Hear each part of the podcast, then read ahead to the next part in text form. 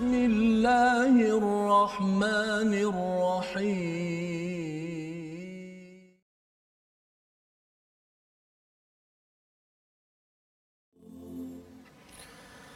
أعوذ بالله من الشيطان الرجيم. بسم الله الرحمن الرحيم. الحمد لله رب العالمين.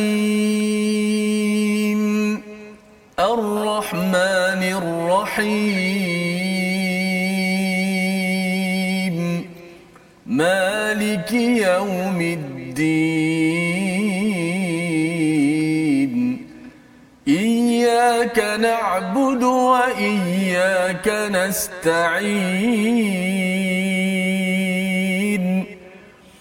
اهدنا الصراط المستقيم. صراط الذين أنعمت عليهم غير المغضوب عليهم ولا الضالين.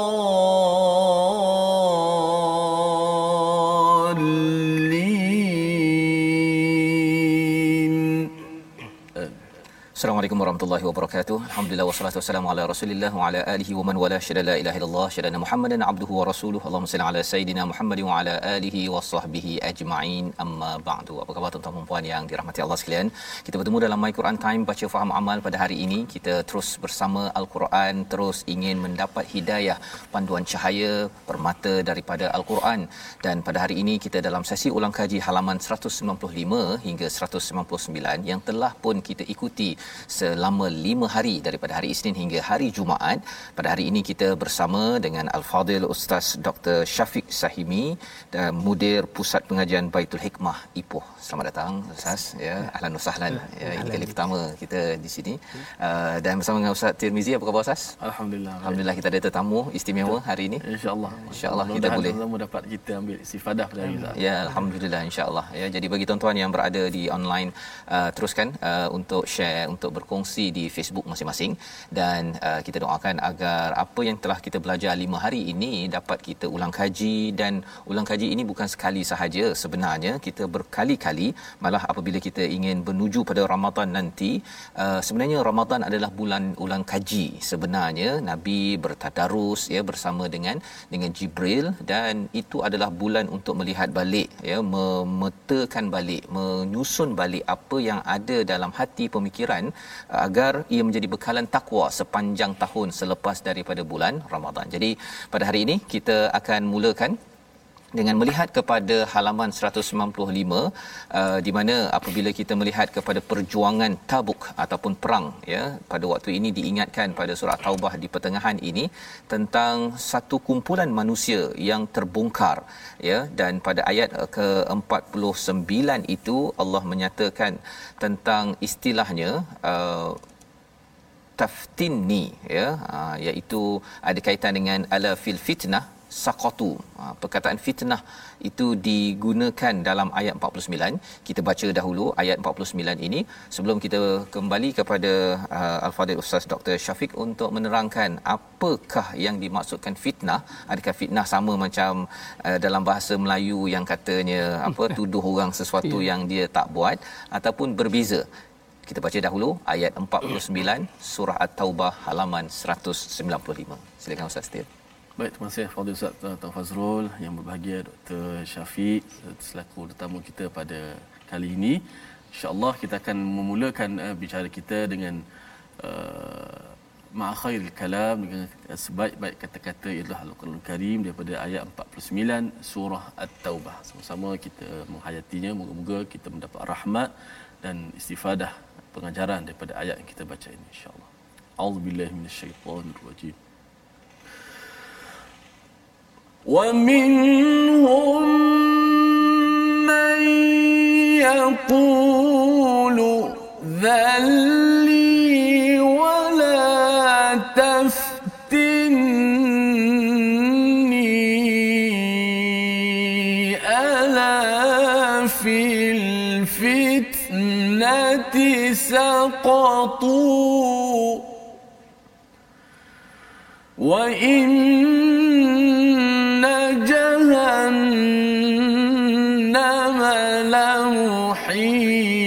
لمحيطة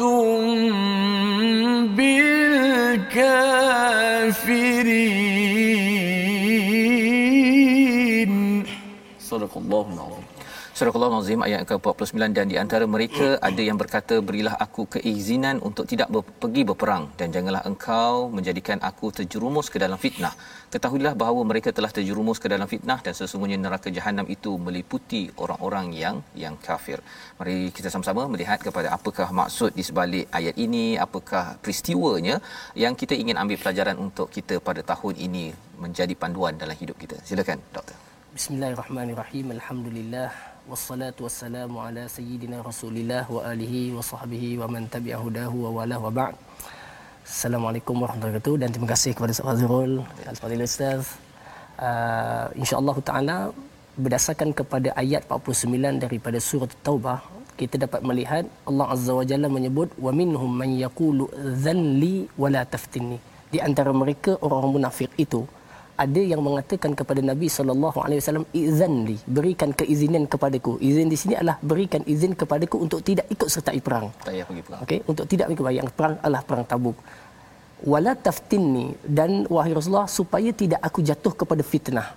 Maka para ulama tafsir menyatakan bahawa fitnah yang mereka takut dan khawatir untuk jatuh itu adalah fitnah terhadap wanita Rom yang akan dihadapi oleh orang Islam dalam peperangan Tabuk yang dikatakan mereka adalah wanita-wanita yang cantik. Oh. Maka orang-orang munafik ini konon-kononnya hmm. nak menjaga iman mereka, Jaga dia iman. kata kami kalau ikut pergi perang juga nanti kami terfitnah dengan kecantikan mereka. Jadi baik kami duduk sini tak payah pergi. Oh gitu. Eh? Okey, begitu. Maka ala fil fitnati saqatu. Maka Allah Azza wa Jalla mengatakan ala fil fitnati saqatu. Sebenarnya mereka itu sendiri telah jatuh kepada fitnah.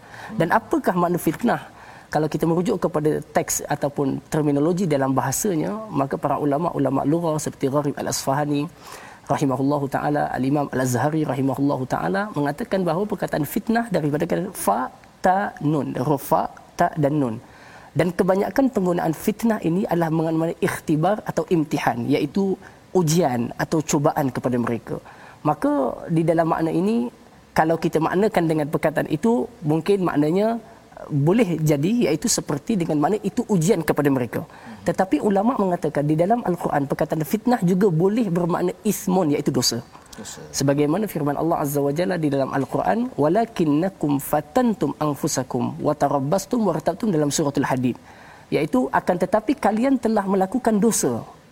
Wuqu'u fil maksiyah, jatuh kepada maksiat. Maka di, di dalam ayat ini perkataan fitnah itu memberikan makna juga dosa. Artinya apa? Kamu takut jatuh kepada dosa terhadap wanita. Tetapi sedangkan kamu telah jatuh kepada dosa kerana mengingkari perintah Rasul untuk pergi berjihad. Okey. Jadi Kamu sendiri fitnah- telah jatuh kepada dosa itu. Dan begitu juga walaupun begitu dalam makna fitnah yang sebagaimana Ustaz sebut tadi orang kita kadang-kadang gunakan fitnah, hang fitnah aku, Ha. kamu fitnah saya. tak tak sama ah. Uh, itu bukan dengan makna seperti ini. Walaupun di sana ada ayat di dalam al-Quran fitnah juga boleh datang dengan makna ihraq iaitu membakar. Sebagaimana dalam suratul Buruj Allah Azza wa Jalla menyebut innal ladzina fatanul mu'mina wal mu'minat. Mereka yang telah membakar ashabul ukhdud.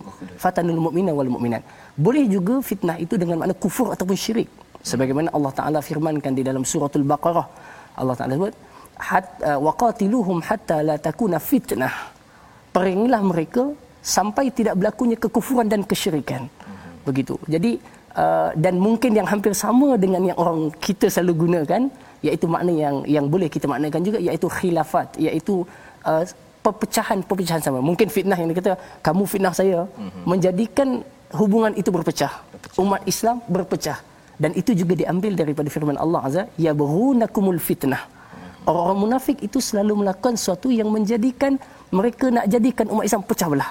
Saya rasalah yang paling dekat nak Paling digunakan dekat oleh di masyarakat kita hak yang itu. Okey. Ha, itu ya berunakumul fitnah. Mereka inginkan perkelahian umat Islam dengan tuduhan-tuduhan seperti itu. Adapun dalam konteks ayat ini kita boleh maknakan uh, sebagaimana para ulama tafsir mengatakan bahawa fitnah ini adalah wuqu'u fil ma'siyah iaitu jatuh kepada maksiat. Maka mereka konon-konon nak jaga iman, tak nak tengok orang perempuan yang cantik. Nak jaga iman mereka. Tetapi sebenarnya dengan mereka memberikan alasan untuk tidak ikut peperangan itu merupakan suatu fitnah ke atas mereka iaitu jatuh mereka kepada kemaksiatan dalam mengingkari perintah Nabi sallallahu alaihi Baik, wasallam. terima kasih ucapkan pada Dr. Syafiq. Ya, antara pelajaran dekat situ kena jaga-jaga percakapan kita ni ya. Pasal Betul. kalau kita cakap macam baik kan, tapi rupanya dapat detect, rupanya uh, dapat dikenal pasti dalam percakapan itu macam nak tunjuk baik tapi sebenarnya pemalas kan. Okey, menakut pengecut dan ini perkara yang kita ingin sama-sama belajar apabila kita nak melaksanakan yang penting berjuang beramal kan. Kadang-kadang uh, perkataan-perkataan yang kita ucap itu dapat ditangkap oleh orang yang uh, yang tajam Betul. ya uh, ada basirah itu dia nampak bahawa eh sebenarnya dia ini nak mengilat dan mengelak ya. Dan inilah yang dibongkarkan oleh Allah banyak di dalam surah at-taubah terhadap kumpulan munafik Betul. ini ustaz ya. Baik. Ini adalah uh, antara perkara uh, yang kita ikuti pada halaman 195 dan kita ingin teruskan lagi ya pada halaman 196 di mana uh, orang-orang munafik ini uh, adalah antara orang yang uh, suka menyatakan perkara-perkara yang tidak benar ya ataupun suka bercakap perkara kalau di depan nabi itu nampak cantik dia semua ya. ya tapi di belakang dia tu macam-macam. Jadi salah satu daripadanya adalah ayat yang ke-61 yang kita ingin lihat bersama. Apabila mereka ada di kalangan mereka yang menyatakan nabi mempercayai semua apa yang didengarinya. Apa maksudnya? Kita baca dahulu ayat yang ke-61 dan kita akan lihat apakah Uh, budaya munafik yang kita kalau boleh tak nak berlaku dalam diri masyarakat kita. Dan kita nak lihat contoh pada tahun 2021 2022 ini. Nanti selepas kita baca ayat 61 silakan ustaz Tio Baik, insyaAllah ya, kita nak terus baca ayat nombor satu. Rupanya perkataan fitnah dalam Quran banyak, banyak. tapi membawa masuk yang berbeza. Ya. Maka jangan bila nampak fitnah tu, kita nampak satu, Satu je. Mana memerlukan kepada tafsiran supaya dapat kita memahami ya. itu yang, yang ada ada orang tersilap ustaz yang apa al fitnah asyad min al qatl Ya. kan jadi dia kata jangan tuduh orang itu berarti dia bawa dalil itu Betul, kan ya. uh, kena rujuk doktor Syafiq dulu lah Mana ada masuk dosa, ada yang masuk ujian, Yep. ada bala dan sebagainya. Baik, baik sama-sama kita baca ayat uh, 61 pula untuk kita dapat menelusuri pula akan makna-makna yang Allah Subhanahu Wa Taala sampaikan insya-Allah. Auzubillahi minasyaitanir rajim. ومنهم الذين يؤذون النبي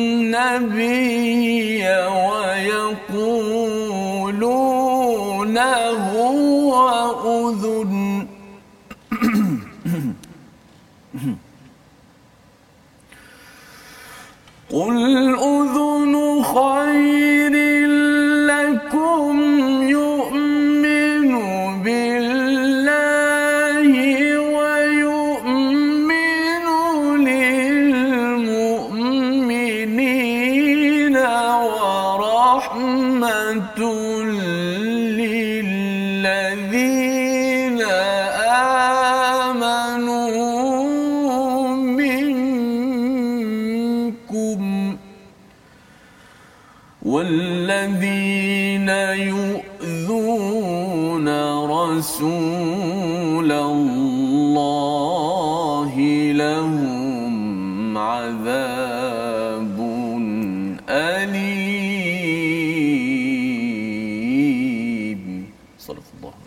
Surah Al-Nazim ayat 61 dan di antara mereka orang munafik ada orang yang menyakiti hati Nabi sallallahu alaihi wasallam dan menyakiti dan mengatakan Nabi mempercayai semua apa yang didengarinya.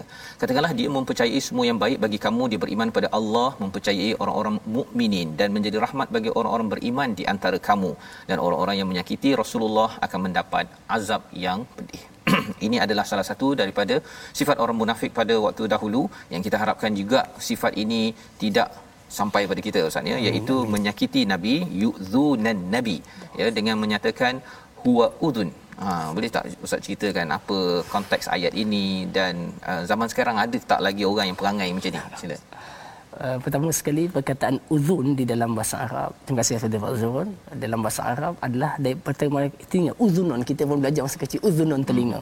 Dan digunakan perkataan ulama mengatakan bahawa ia tashbih al-baligh iaitu memberikan suatu perumpamaan yang sangat penuh dengan nilai sastra pada nak menunjukkan mereka nak gambarkan nabi ni kamu cakap apa je? Telinga dia dipasang.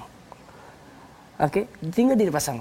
Dan tinggal pasang. Seolah-olah mereka nak memperlekeh nabi minta maaf dengan bahasanya kita pun tak ada gamak nak katakan nabi gitu. Lurus saja. Hmm. Okey? Dengar apa kamu saja cakap je. Kamu sumpah kat dia saya tak boleh ikut perang pasal anak sakit. Nabi kan dengar. Dia akan percaya. Kamu tak pergi perang, kamu kata sebab kamu sakit kaki, Nabi akan percaya. Dia seolah mengatakan Nabi ni lurus. Kamu cakap je. Dia uzun, dia akan dengar saja apa yang kamu kata. Maksudnya dia tak adalah uh, balas balik ke. Nabi tak ada balas balik. Nabi tak kata, ha, kamu tipu, kamu munafik. Tak. Itu dan itu merupakan rahmat kepada umat Islam. ya, ya. Kalau tidak saya Umar habis pancung kepada semua Habis, nanti dah. habis. Ha, kan? Jadi uzun. Maka itu adalah telinga. Maka dia kata dekat dan itu adalah perkataan yang menyakiti Nabi SAW iaitu untuk merendahkan, Ya. mengejek Nabi SAW. Maka para ulama mengatakan lelaki yang menggelarkan Nabi begitu itu dikatakan namanya Al-Attab bin Qushair rahimahullah. Sebagaimana riwayat daripada Al-Imam Al-Qurtubi rahimahullah taala, beliau mengatakan kepada sahabatnya, kamu cakap je kepada dia, dia akan benarkan apa je yang diucapkan. Dia akan benarkan, dia terima aja apa yang kamu cakap. Para ulama mengatakan mereka adalah Jalas bin Suaid yang mana Jalas ketika duduk dengan kawan-kawan dia, dia kata jangan bongkar benda ni nanti sampai kepada Nabi, sekarang Nabi tuduh kita begitu. Dia, kemudian jelas mengatakan, dia kata tidak. Apa je yang sampai kepada Nabi, dia akan benarkan. Kamu cakap je, sumpah je depan dia. Bagi je alasan apa-apa. Sebab itu nanti di belakang nanti ada tiga orang sahabat. Wa ala salasati Ya. lazina khulifu. Yang ni ni bila sampai depan Nabi dia jadi wah, tak tergamak nak menipu, di depan Nabi SAW. Adapun orang munafik, dibagi je alasan, bagi je sumpah, buat je apa-apa untuk tidak mematuhi perintah baginda Rasulullah sallallahu alaihi wasallam. Jadi uh, ini adalah sebagai suatu perkara besar. Kemudian Allah Taala sebutkan qul udhunu khairin lakum. Okey. Katakanlah wahai Muhammad, Nabi dengar dan terima itu adalah sebenarnya baik untuk kalian. Okey. Tetapi kena ingat bukan dengar sebarang dengar. Baginda ni yu'minu billahi wa yu'minu lil mu'minin. Perkataan yu'min ni biasa kita terjemah beriman. Tetapi yu'min artinya yusaddiq, membenarkan. Sebagaimana dalam surah Yusuf, "Wa ma anta bimu'minin lana walau kunna sadiqin." Tidaklah engkau membenarkan perkataanku. Jadi di sini Nabi hanya mendengar perkataan benar yang datang daripada Allah, wahyu. Wa yu'minu lil mu'minin dan Nabi hanya membenarkan apa yang disampaikan orang beriman. Kamu orang munafik, Nabi sebenarnya tak benarkan. Tapi Nabi tak katakan kamu bohong. Sebagai rahmat, sebagai wa rahmatul lil ladzina amanu minkum. Walladzina yu'zuna Rasulullah. Orang-orang yang menyakiti Nabi dan mereka menyakiti Nabi dengan lidah mereka. Dia kata Nabi begini dengan perkataan begini dan uh, ini menunjukkan bahawa menyakiti Nabi hatta selepas wafatnya Nabi sallallahu alaihi wasallam merupakan dosa besar. Dalilnya adalah lahum azabun alim dan setiap perkara yang diberikan tahdid ancaman oleh Allah Azza wa Jalla menunjukkan perkara itu adalah dosa besar. Dosa besar. Maka setiap perkara begitu. Jadi Sahabat Azul menyatakan zaman kita ada tak macam tu? Sebenarnya boleh kita kata banyak sekali orang yang bermuka seperti ini datang depan kita dia kata cakaplah begitu tetapi di belakangnya adalah lain dan watak munafik ni subhanallah Allah Allah menceritakan dan surah ini selain At-Taubah dinamakan surah Al-Fadhihah. Fadhihah. Ada juga ulama mengatakan surah Al-Hafarah iaitu yang meng, apa menggaul, mencungkil, mencungkil lagi sifat-sifat mereka. Bukan hanya pada perkataan mereka, bahkan perbuatan mereka dijelaskan oleh Allah dengan begitu teliti sekali. Jadi, kalau kita lihat di zaman ini dengan segala sifat yang Allah sebutkan dalam surah Taubah, ada lagi nanti dalam surah Al-Munafiqun, ada lagi dalam surah Nisa, kita dapat perkataan yang amat jelas pada menunjukkan watak-watak ini. Manusianya berbeza tetapi wataknya sama. Watak yang sama dan kita Uh, dan saya selalu ulang kepada uh, kawan-kawan kita kata kita belajar benda ini untuk kita nilai diri kita supaya kita tak ada sifat itu. Betul. Dan yang keduanya kalau kita berinteraksi dan berkomunikasi dengan orang lain, kita dapat berhati-hati mengikut step yang Al-Quran ajarkan. Betul. Ha, wallahu a'lam. Terima kasih diucapkan pada Dr. Syafiq ya menerangkan uh, pada ayat yang ke-61 ini tentang bagaimana mereka orang munafik ni dia suka melabel kan. Ya. Dia gunakan perkataan untuk melabel pasal dalam umat Islam dia tak suka melabel kan. Kalau dia nampak macam tak kena tu Hmm. dia tak cakap ya. ya tapi dia akan ajak lagi malah macam nabi lah ya dengar tu tak ada pula cakap penipu Hmm. kan pasal bila keluar perkataan penipu itu apatah lagi kalau daripada mulut nabi kan memang itu amatlah sebagai satu laknat sebenarnya Betul. kan. Jadi ini adalah satu akhlak yang ditunjukkan oleh Nabi sallallahu alaihi wasallam tapi orang munafik merasakan itu sebagai satu kelemahan. Betul kan? Dia rasakan bahawa alah cakap je pada dia hmm. senang je nak no. goreng dia Ah, kan. senang nak goreng. Tapi sebenarnya ketika mendengar itu Nabi uh, yastami'u lahu kan dia mendengar betul-betul tapi uh, dalam masa yang sama fastami uh, apa uh, Nabi memilih yang terbaik ya. Uh, itu salah satu daripada ciri ulul albab yang ada di dalam al-Quran yang perlu kita ambil perhatian kan agar kita dengar-dengar ya tetapi kita bukan dengar terus terima Betul. tapi kita dengar itu menyaring untuk membenarkan Allah membenarkan kepada orang beriman dan memang rahmat betul rahmat lah kan so. kalau katakan kita ni kalau saya lah kan ada kesilapan cakap dengan uh, Dr Syafiq ke hmm. dengan mana-mana guru yeah. ke kan dah ada dah silap tu hmm. kan tapi kalau katakan ah itu tak betul eh, ini ini kena betul terus je kalau baca Quran tu uh, macam ustaz Tirmizi kalau mengajar anak murid kalau salah dia punya makhraj dia terus dalam masa tu dia maratan ukhra maratan ukhra. Kan? Sekali lagi sekali lagi dia akan jadi takut untuk datang kepada cikgu tu. Pasal saya ada pengalaman lah jumpa Betul. seorang uh, pak Arab waktu dekat luar dia hmm. belajar tu dia suka maratan ukhra kan? Yeah. kan? Alamak kan? Tak datang lagi kelas kan? Okey. Jadi rahmat betul ya dari segi akhlaknya bila uh, mendengar tetapi itu bukan tanda kelemahan ya. Uh, itu sebagai tanda sebagai satu akhlak yang amat tinggi untuk untuk kita sama-sama meraihkan.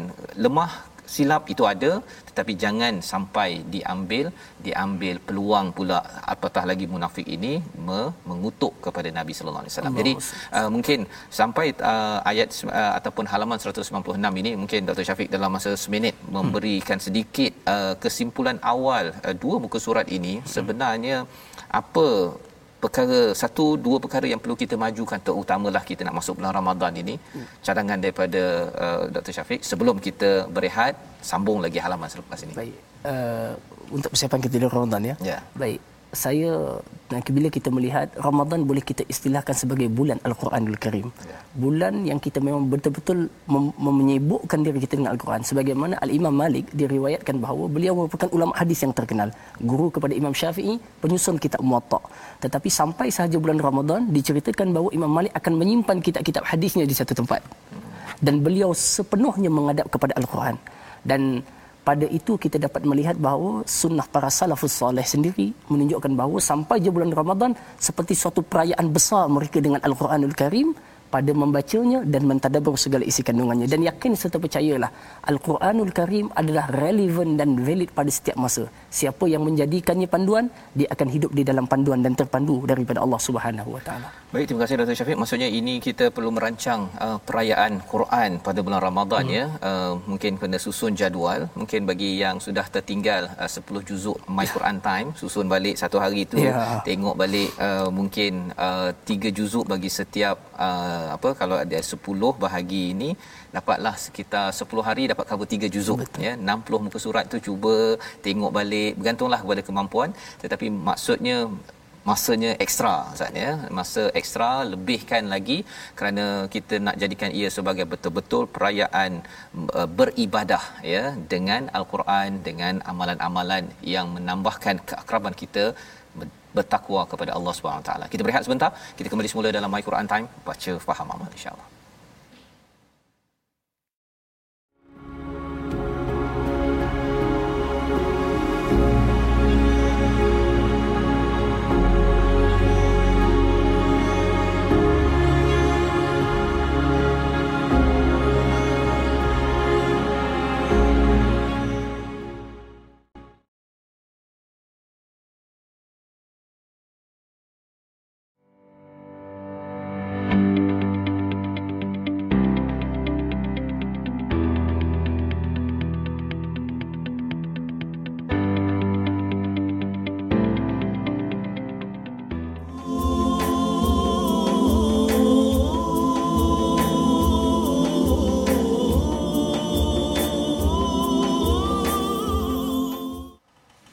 يحذر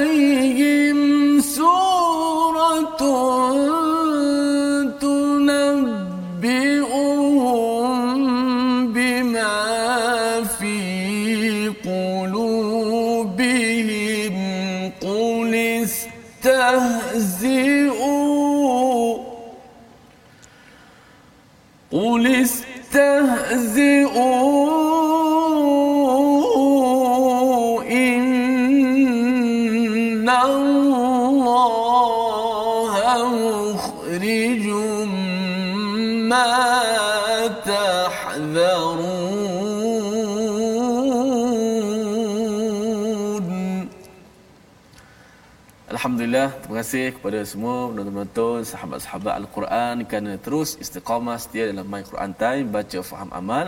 Moga-moga Allah Subhanahu Wa Taala membersihkan hati-hati kita semua daripada sifat-sifat munafik dan bagaimana kita telah belajar bagaimana step Nabi SAW begitu rahmat dalam mendepani orang-orang munafik. Dan kita juga sebagai pengajaran untuk kita berhati-hati berdepan dengan golongan ini. Dan pada masa yang sama kita jangan biarkan sifat itu ada dalam hati kita dan kita mohon kepada Allah Subhanahu Wa Taala. Saya, terima kasih. Ya, baik. Terima kasih ucapkan kepada Ustaz uh, Tirmizi. Kita bersama dengan Al-Fadhil Ustaz Dr. Syafiq pada hari ini kita sudah pun melihat mengulang kaji dua ayat dua halaman dan uh, ini sebenarnya membongkar tentang ciri munafik yang kita bila tengok ayat-ayatnya dia memang menakutkan ya pasal tak nak kita jadi. Biasa yang faham dulu uh, munafik tu ada empat ataupun tiga yeah. sifat tu kan menipu, khianat yeah. ataupun gaduh panjang, uh, pecah amanah. Tapi itu pendek sangat. Tapi yang ini dia bagi bagi bagi ya Allah berikan peringatan ini dan uh, malah uh, siap lagi orang munafik itu macam mana responnya itu pun di capture, ditangkap ya dan direkodkan di dalam surah Taubah ini yang menyebabkan dia macam tak boleh lari lah kan hmm. ketika mendengar ayat-ayat ini dia menyebabkan hati rasa alamak alamak jangan sampai orang sebelah tahu bahawa saya ada uh, masa ataupun kadang-kadang ter, ter ter terjatuh ke dalam sifat-sifat yang disampaikan di sini. Jadi uh, ayat 64 yang dibacakan sebentar tadi pada halaman 197 menyambung kembali kepada apakah realiti ini. Allah menyatakan pada ayat 64 orang-orang munafik itu takut jika diturunkan suatu surah yang menerangkan apa yang tersembunyi di dalam hati mereka katakanlah kepada mereka teruskanlah memperolok-olok terhadap Allah dan Rasul sesungguhnya Allah akan mengungkapkan apa yang kamu takutkan jadi menyambung lagi psikologi orang munafik ini sebenarnya kalau kita tengok dalam ilmu psikologi hmm. orang bercakap tentang personality test hmm. kan ada bercakap tentang sanguine tentang orang pandai apa pandai bercakap orang yang pendiam apa sebagainya tetapi tak ada personality test bercakap tentang orang munafik hmm. ha, kan ya orang munafik ni dia bukan bukan uh, kajian psikologi lah. Tak tahulah mungkin bagi tuan-tuan yang pakar psikologi boleh nanti menyatakan kalau ada uh, personality test untuk menentukan saya ni munafik ke tidak kan? Uh, tetapi surah taubah ini penuh dengan perkara tersebut. Kalau ustaz boleh jelaskan tentang ayat 64 tu apa sebenar yang dimaksudkan dengan yahzarul munafiqun? Silakan. Bismillahirrahmanirrahim. Uh, dalam ayat ini kita dapat melihat Allah Azza wa Jalla membongkar beberapa lagi sifat jiwa orang munafik. Antara yang paling ketara kita dapat melihat adalah mereka sentiasa dalam keadaan takut. Quran menggambarkan la ilaha ula wa la ilaha ula. Dia kata nak sokong orang beriman betul-betul ni nanti orang musyrik tak bagi dana pula contohnya kan. Sokong orang musyrik nanti dia berkata aku kafir pula. Ya. Jadi dia sentiasa dalam keadaan uh, apa nama kebingungan. Allah Taala sebutkan begitu muzabzabina baina zalika la ilaha illa wa la ilaha illa. Tetapi dalam ayat ini Allah Taala gambarkan lagi perkataan yahzarul munafiquna. Mereka sentiasa berada dalam keadaan takut, curiga kalau-kalau perancangan mereka itu terbongkar. Dan tentunya Allah telah bongkarkan kepada Nabi SAW. Tetapi rahmatnya Nabi kepada seluruh umat manusia adalah Nabi tidak mengatakan Umar hak munafik. Ini munafik. Tetapi mereka sentiasa dihantui dengan ketakutan yahdharul munafiquna an tunazzala alaihim suratun tunabbi'uhum mereka sangat-sangat khawatir kalau Allah Taala turunkan satu surah cerita pasal mereka. Dan ternyata surah itu turun pun mereka. Menceritakan sifat mereka. Allah sebut dengan begitu detail. Sampaikan dalam surah al-munafiqun dia punya dahsyat Allah Taala cerita. Allah sebut wala ta'rifannahu fil lahnil qaul. Sampaikan kamu pasti boleh kenal dia dengan cara cakap dia. Cara cakap Ha, Allah tak, percakapan mereka tu Nabi boleh kenal mereka. Sampai ke tahap itu Allah Azza wa Jalla menyifatkan dan menggambarkan mereka. Jadi pastinya mereka takut kalau setiap satu mereka disebut oleh baginda Nabi sallallahu alaihi wasallam. Dan kita juga boleh melihat psikologi orang munafik ini. Dia punya perasaan dia adalah sentiasa berada ragu terhadap janji Allah. Allah Taala sebut di dalam Al-Quranul Karim, "Ma wa'adana Allah wa rasuluhu illa ghurura." Dia kata, apa yang Allah janji, apa yang Rasul janji ni, ini semua mainan-mainan belaka. Maknanya kalau kita kata Allah sebut janjikan begini, orang beriman akan dapat begini, hidup dalam keadaan begini, orang yang bersedekah akan begini. Dia dalam dirinya dia dalam meragui janji Allah dan Rasul. Nabi janjikan kemenangan tetapi mereka ragu. Sebab itu mereka kata kalau ikut betul-betul perang ni, ish kalau tak menang nanti rugi pula dengan yang ini. Yeah. Kalau ikut yang ini nanti yang ni pula kata aku begini. Dan munafik ini pula hadir pada saat Islam menang. Hmm. Islam menguasai wilayah. Boleh dapat Dia- banyak untung Boleh dapat banyak untung. Ada kemaslahatan peribadi kan. Dapat projek itu ke, dapat dana itu Oh. ke, dapat ini ke. Jadi dia kata kalau yang ni tak dapat ini, tapi kalau lawan ni takut dia pula menang nanti kan. Dia kalau uh, kefahaman ini ada orang gunakan ketika dia menganalisis kepada pelbagai parti politik mm-hmm. ataupun pelbagai organisasi ke mm-hmm. apa ke dia sah ke guna kaedah itu ataupun macam mana tu Ustaz? Kita mengambil panduan secara umum boleh tetapi kita jangan men, uh, menspesifikasikan kerana kita tidak disuruh untuk menghukum. Hang munafik hang kan? Kita takut. Tapi kita mengambil secara umum supaya apa? Supaya kita dapat berhati-hati dengan setiap tindakan yang kita hadapi di depan. Kerana Allah Taala menjadikan Quran bukan sebagai bacaan semata-mata Ya. okey? Walaupun bacaan ustaz mendamaikan itu satu rahmat dah kan? Kepada kita. Tetapi hudan lil muttaqin. Dalam setiap langkah kamu al-Quran memberikan petunjuknya maka dalam konteks ini panduan umum tanpa kita nak letakkan spesifik Oi, kamu terus ada begitu. Jadi kita khawatir kita salah meletakkan sifat tersebut. Ya. Sebab itu ulama mengatakan munafik ini kita boleh istilahkan ada dua jenis. Satu munafik i'tiqadi dan yang kedua munafik amali. Adapun yang i'tiqadi yang kita ceritakan sekarang Hmm. Ni. ya. Memang dalam hatinya menyembunyikan kekafiran, benci Allah, benci Rasul, benci orang beriman. Tetapi zahirkan dengan pakaiannya. Dikatakan Abdullah bin Ubay bin Salul ni orangnya handsome, cantik. Cakapnya pun fasih. Tetapi di dalam dirinya menyembunyikan sebesar-besar kekufuran dan kebencian kepada Allah dan Rasul. Dan ada yang kedua munafik amali. Ha, yang ni ni kita jangan terus kata hang munafik macam dalam Quran lahum adzabun alim dah jangan dulu. Kenapa? Kerana dia memiliki beberapa karakter yang karakter itu boleh masih untuk diubah. Masih diubah. Seperti yang kita sebut iza haddatsa kadzaba, kalau cakap bohong, wa iza wa'ada akhlafa. Jangan kawan untuk bohong baru sekali kita kata Munafik lah. Munafik oi. Oh, okey. so, bahkan dalam Quran orang munafik ini azabnya lebih dahsyat daripada orang kafir. Ya. Allah nyatakan dalam surah An-Nisa innal munafiqina fid darkil asfali minan nar. Asfal. Kalau oven masak kek tu yang paling bawah. Kenapa jadi macam tu Ustaz? Eh? Ha? Bawah sekali tu. Kenapa? Kerana kerana kalau orang kafir dia sekadar kufur kepada Allah. Jelas. Habis. Orang, muna, orang, orang Islam pun tengok, okey dah. Orang munafik, dia berada hidup dengan orang Islam, kahwin dengan orang Islam, dia melakukan tipu daya kepada orang Islam. Tu kira macam duri dengan daging. Duri dalam daging. Kalau kita tengok uh, kejatuhan Empire Osmaniyah sendiri, kejatuhan Spanyol sendiri Macam kan? tali semua eh? dengan tali baru duri dalam daging. Yukhadi'un Allah wa rasul mereka main dengan Allah rasul orang beriman pun dia mainkan. Jadi dia macam buat dua kesalahan besar. Ya. dalamnya kufur dah luarnya mainkan orang jadi ini satu perkara yang kita mohon kepada Allah semoga Allah pelihara kita semua daripadanya Baik, insyaallah ini adalah uh, pencerahan tentang psikologi orang uh, munafik yang sebenarnya amat penting. Eh. Kalau dalam surah Taubah ini memang diberikan perhatian, malah lebih daripada itu ialah bercakap tentang orang munafik ini dia tersilap prioriti, keutamaan ya. Dia memilih uh, dunia dan dia rasa macam kalau pihak ini ada dapat manfaat, pihak ni dapat manfaat, dia pergilah ke tempat situ. Tetapi kalau apabila kita fokuskan kepada akhirat, maka keutamaan kita itu jelas menyebabkan kalau dekat sini saya tak dapat pun tak apalah ya. Yang penting ialah saya bersama dengan kebenaran. Dan inilah yang disampaikan sebentar tadi uh, walaupun dalam kehidupan kita kita berasa takut tu ada juga Betul. kan tapi kalau takut kerana uh, kita uh, nak mencari dunia dengan takut kerana kita nak mencari akhirat dua takut yang berbeza. memang berbeza ya berbeza takut mencari akhirat itu menyebabkan kita perjuangkan kebenaran tapi takut cari dunia ni kalau perlu menipu menipu hmm. kalau perlu sembunyi letak bawah meja ke ataupun rancang 3 4 langkah untuk pastikan uh, kita tak ditangkap bersalah hmm. uh, itu juga adalah takut tapi takut itu adalah tak berbaloi dalam perjuangan kita dipinjamkan 60 70 tahun Betul. hidup kita Ustaz ya. Jadi ini adalah uh, pelajaran uh, halaman 197 dan kita nak lihat bagaimana pula ciri orang yang diberi rahmat oleh Allah Subhanahu Wa Taala pada ayat yang ke 71. Ha ya ini Allah buatkan uh, perbandingan orang yang tidak mengambil pelajaran daripada kaum-kaum terdahulu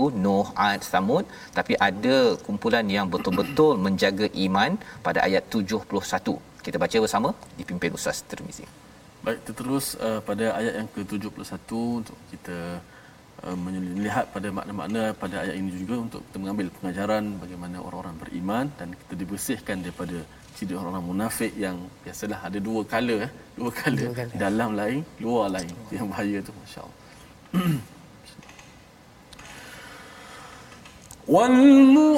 والمؤمنون والمؤمنات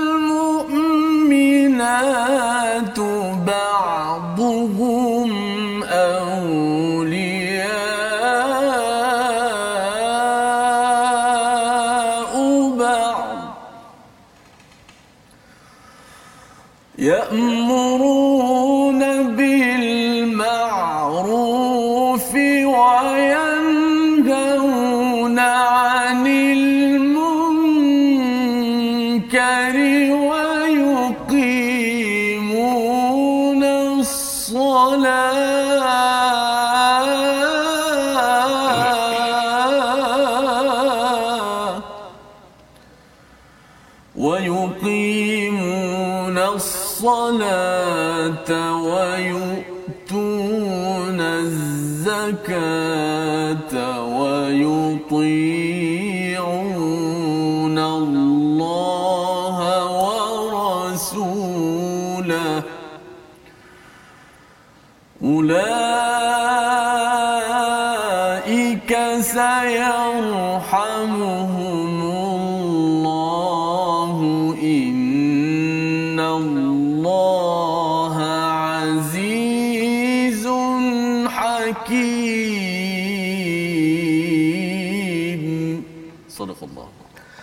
orang-orang yang beriman lelaki dan perempuan sebahagian daripada mereka menjadi penolong bagi sebahagian yang lain. Mereka menyuruh, membuat makruf dan mencegah daripada kemungkaran, mendirikan solat, menunaikan zakat dan taat kepada Allah dan Rasulnya. Mereka akan diberi rahmat oleh Allah. Sesungguhnya Allah Maha Perkasa lagi Maha Bijaksana. Ini adalah ciri orang yang beriman. Kalau boleh Ustaz menyatakan ataupun kongsikan sikit uh, mengapa uh, ciri-ciri ini penting. Apatah lagi bila ada perkataan sayarhamuhumullah. Ya ada sa dekat situ kan. Hmm kalau katakan ulaika yarhumuhumullah ni kira macam dah confirm tu tapi Hmm. ada sa tu kalau boleh dijelaskan agar dapat kita memahatkan dalam diri kita apa yang perlu dibuat agar terelak daripada menjadi kumpulan orang-orang yang nifaq yang dinyatakan dalam surah taubah silakan Bismillah, Alhamdulillah. Uh, di dalam ayat yang ke-71 Allah menceritakan sifat yang berlawanan dengan sifat yang kita bicarakan tadi ya. iaitu sifat munafikin dan kita mohon kepada Allah semoga kita disifatkan Allah dengan sifat ini dan kita semua mendapat rahmat daripada Allah. Allah menyebut wal mu'minuna wal mu'minat. Orang beriman lelaki dan orang beriman ba'dhum awliya'u ba'. Sebahagian mereka itu menjadi aulia dengan sebahagian yang lain. Di sini ada satu perkara yang menarik Ustaz Razul ya. Kalau kita tengok muka sebelah je hmm. tanpa kita perlu analyse Allah sebut dalam ayat 67 al munafiquna wal munafiqat ba'dhum min ba'. Di sini ba'dhum awliya'u ba'. Hmm. Ada beza perkataan aulia. Jadi uh, di sana orang munafik lelaki, perempuan dia saling bantu membantu. Mm-hmm. Tetapi di sini orang beriman lelaki dan beriman perempuan sebahagian mereka menjadi wali bagi sebahagian yang lain. Apa makna aulia? Aulia ini para ulama menceritakan tentang makna wali sebagaimana Syekh Said Hawa telah menjelaskan dengan begitu baik sekali dalam perkara makna wala. Mereka mengatakan wala ataupun aulia di perkataan wali iaitu wala artinya adalah mahabbah, nusrah dan juga membantu dan memenangkan. Iaitu apa? Orang beriman lelaki dan orang beriman mereka memiliki suatu kasih sayang di antara mereka okey kemudian dia ada nusrah saling memenangkan apa tujuan kita nak capai. Dia saling dengan ukhuwah yang kuat tadi. Kata Imam Qurtubi rahimahullah mereka mengatakan qulubuhum muttahidah. Hati orang beriman lelaki perempuan ni satu dengan tujuan yang satu. Tapi orang munafik mereka ramai dengan satu kepentingan tapi mimpi lain-lain atau cita-cita lain-lain. Mereka mungkin kata kita jayakan misi ini tetapi setiap orang itu ada agenda masing-masing. ada dia punya. Kadang-kadang dah sampai tengah jalan dia tolak kawan tu dia pergi lain. Jalan. tapi orang yang beriman subhanallah. Allah Taala gambarkan mereka hati mereka bersatu. Okey jadi ini menunjukkan apa? Mereka saling berkasih sayang. Mereka saling uh, tolong menolong bantu membantu. Dan ini merupakan sifat. Dan wala atau aulia juga memberikan makna ketaatan dengan penuh keikhlasan. Iaitu orang yang beriman saat mereka ada ketua mereka mereka taat dengan penuh taat dan ikhlas bersama dengan kasih sayang yang ada padanya. Bukan istilahnya tak betul dia kata buat ini buat ini walaupun mengingkari syarak tetap dilakukan. Tidak begitu. Tetapi wala adalah taat dengan penuh kasih sayang, kasih sayang. dengan penuh nusrah bersemangat untuk membantunya. Bahkan Said Hawa mengatakan lebih irtibatul masir bil masir. Apa je berlaku kepada orang yang beriman dia tetap teguh bersama dengan orang yang beriman. Ha, itu. Aulia uba jadi di sini sudah membezakan jiwa orang beriman itu satu bersama dan saling berkasih sayang ya'muruna bil ma'ruf wa yanhauna 'anil munkar. Allah menceritakan keistimewaan dan sifat mereka itu apa dia? Mereka selalu menyuruh kepada perkara yang baik. Ulama tafsir mengatakan ma'ruf ini adalah mengisahkan Allah, mengabdikan diri kepada Allah dengan penuh keikhlasan.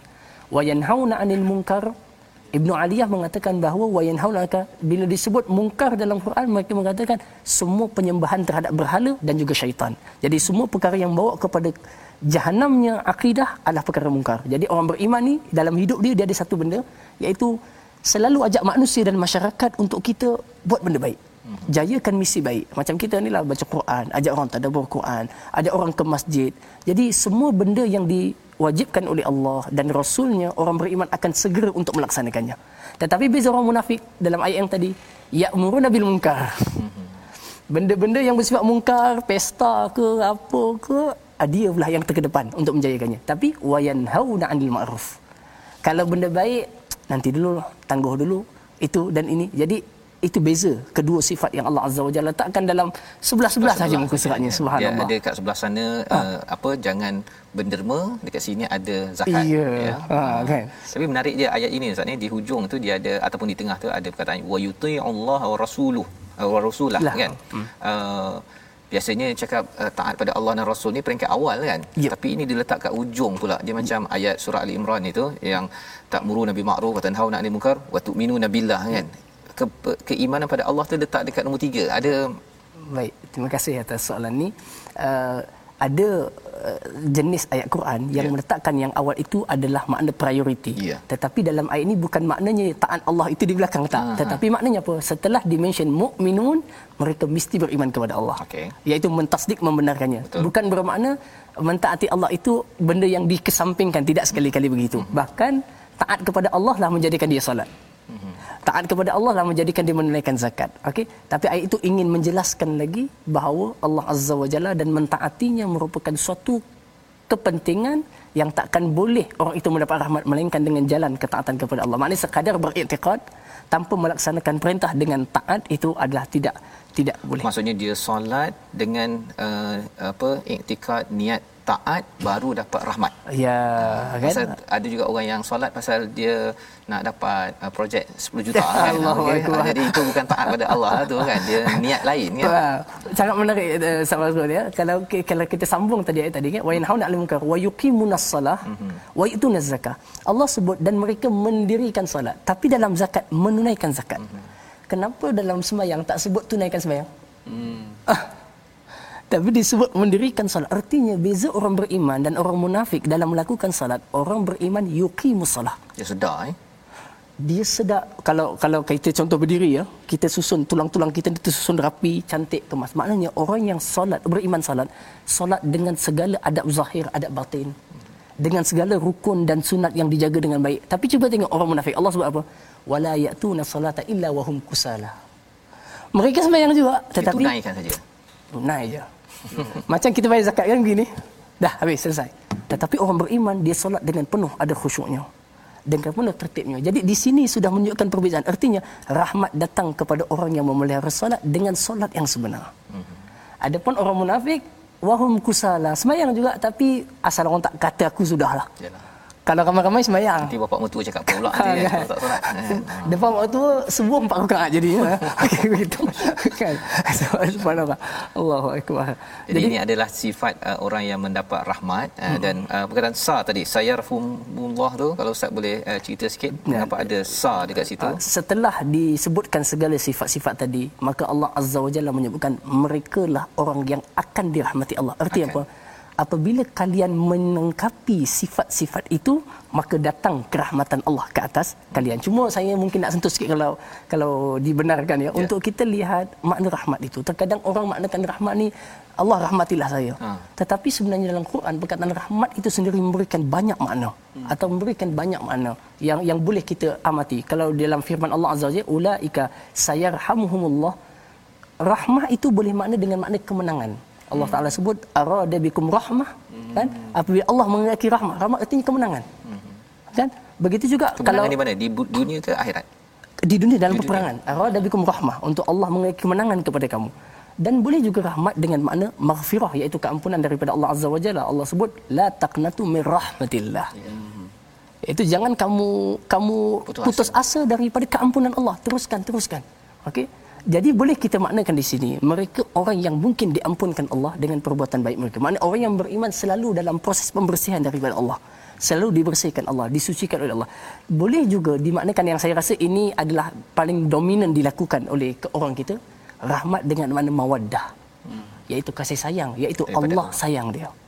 Dan tuan-tuan rahmat ni bukan benda kecil. Sebab itu Ashabul Kahfi ketika dia anu min ladunka rahmah. Ya pohon rahmat daripada yang Allah. nak ada rahmat dia nak Allah dalam apa dalam tekanan luar dia itu dalam gua itu dia minta kepada Allah kasih sayang Allah. Dan subhanallah mel- melebihi adat 300 tahun lebih Ya. tidur tak mati rahmat daripada Allah. Jadi kita begitu. Dalam Maksudnya dalam kita. keadaan PKP, dalam keadaan uh, apa galau yang ada dalam hati ada taman lagi ya.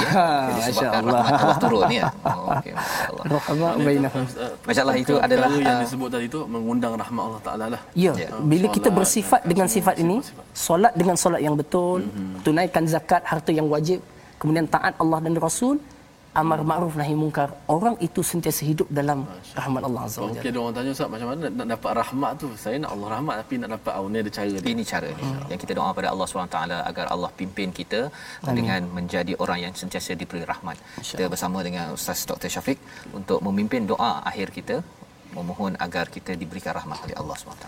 Bismillahirrahmanirrahim. Alhamdulillahirabbil alamin wa bihi nasta'in wassalatu wassalamu ala sayyidil mursalin wa ala alihi wa ashabihi ajma'in.